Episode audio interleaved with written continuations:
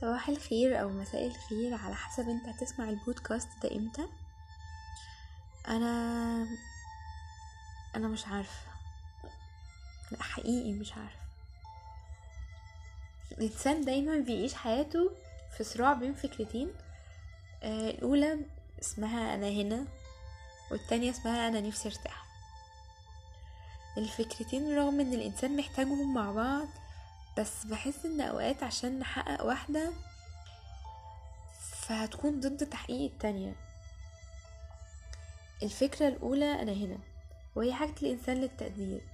بعض الناس بيسموها حاجة الانسان ان يعرف، ان الانسان يحس اللي حواليه شايفينه ومقدرينه ومقدرين اللي بيعمله. احتياجه ان يحس بنفسه، يحس بشغله، يحس بشخصيته، ويحس ان شخصيته كمان كويسة، يحس ان مجهوده في شيء بيتقدر، يسمع كلمة كويسة ولو بنت تسمع كلمة حلوة. الانسان محتاج يعلن عن كينونته ويعلن عن نفسه ويقول انا هنا، ويحس ان اللي حواليه شايفينه بجد ومنتبهين ليه. والموضوع ده ليه مستويين. اول مستوى هو المستوى الذاتي، وهو تقديره الشخص لنفسه.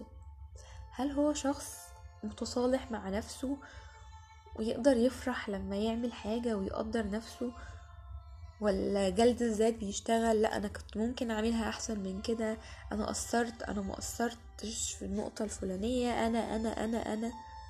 في مستوى التاني الناس اللي حواليه، انهم يقدروه ويقدروا وجوده ويقدروا اللي بيقدمه.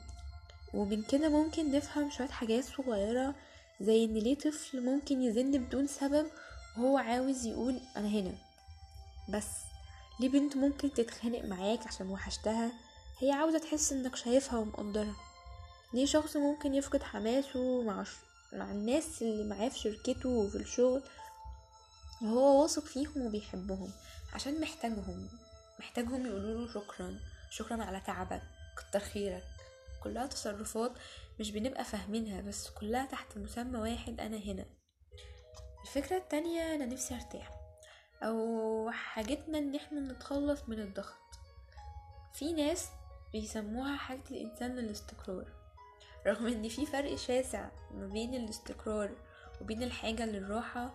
فانا هكمل في المسمى الاساسي بتاعنا وهو الحاجة للراحة. حاجة الانسان للراحة والتخلص من الضغط حاجتنا ان احنا نشتغل في مكان يكفينا ومنضطرش نشتغل تاني. حاجتنا ان احنا نحس في نهاية اليوم حتى لو بنشتغل في كذا مكان ان الدوشة بتخلص، الوش بيقل، وان احنا قادرين نفضي دماغنا. احتياجنا ان احنا نتكلم وقت ما نحب ونسكت وقت ما نكون مش قادرين نتكلم، من غير اي قفش او زعل او قمص. احتياجنا لفكرة الطاقة، انك لو مش قادر ومعندكش طاقة لشيء ما تحسش بمزايد عليك، ليه ما تكلمتش، ليه ما سألتش، ليه ما ردتش.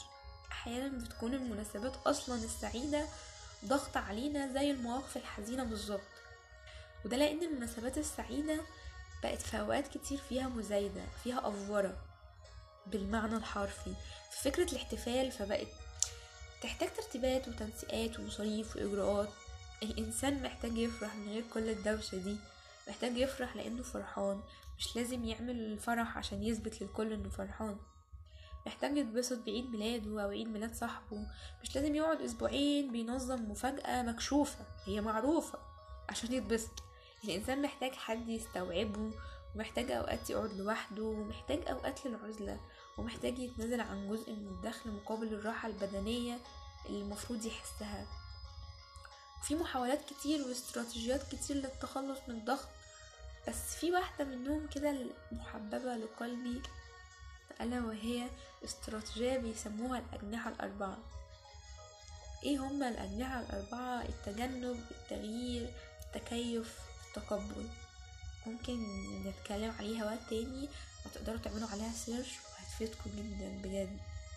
بس الأزمة من كل ده إن أحيانا احتياجنا للتقدير بيتطلب إعلان عن هويتنا وكينونتنا ووجودنا بشكل بيؤدي لضغط نفسي، زي لو تحول احتياجنا ده لهدف زي الشهرة أو إن احنا نتحب، وتلاقي نفسك حطيت تصور عن التقدير بشكل يخليك في صراع مع احتياجك للراحة.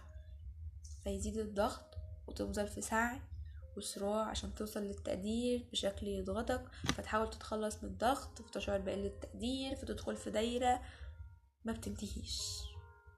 ايه ممكن يحل كل ده؟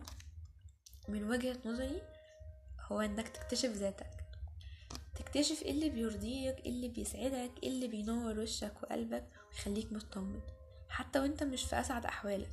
الحاجات دي حاول تلاقيها من غير ما تدخل في صراع انك لازم تلاقيها، حاول تكتشفها كده، ولما تلاقيها قدرها وحافظ عليها.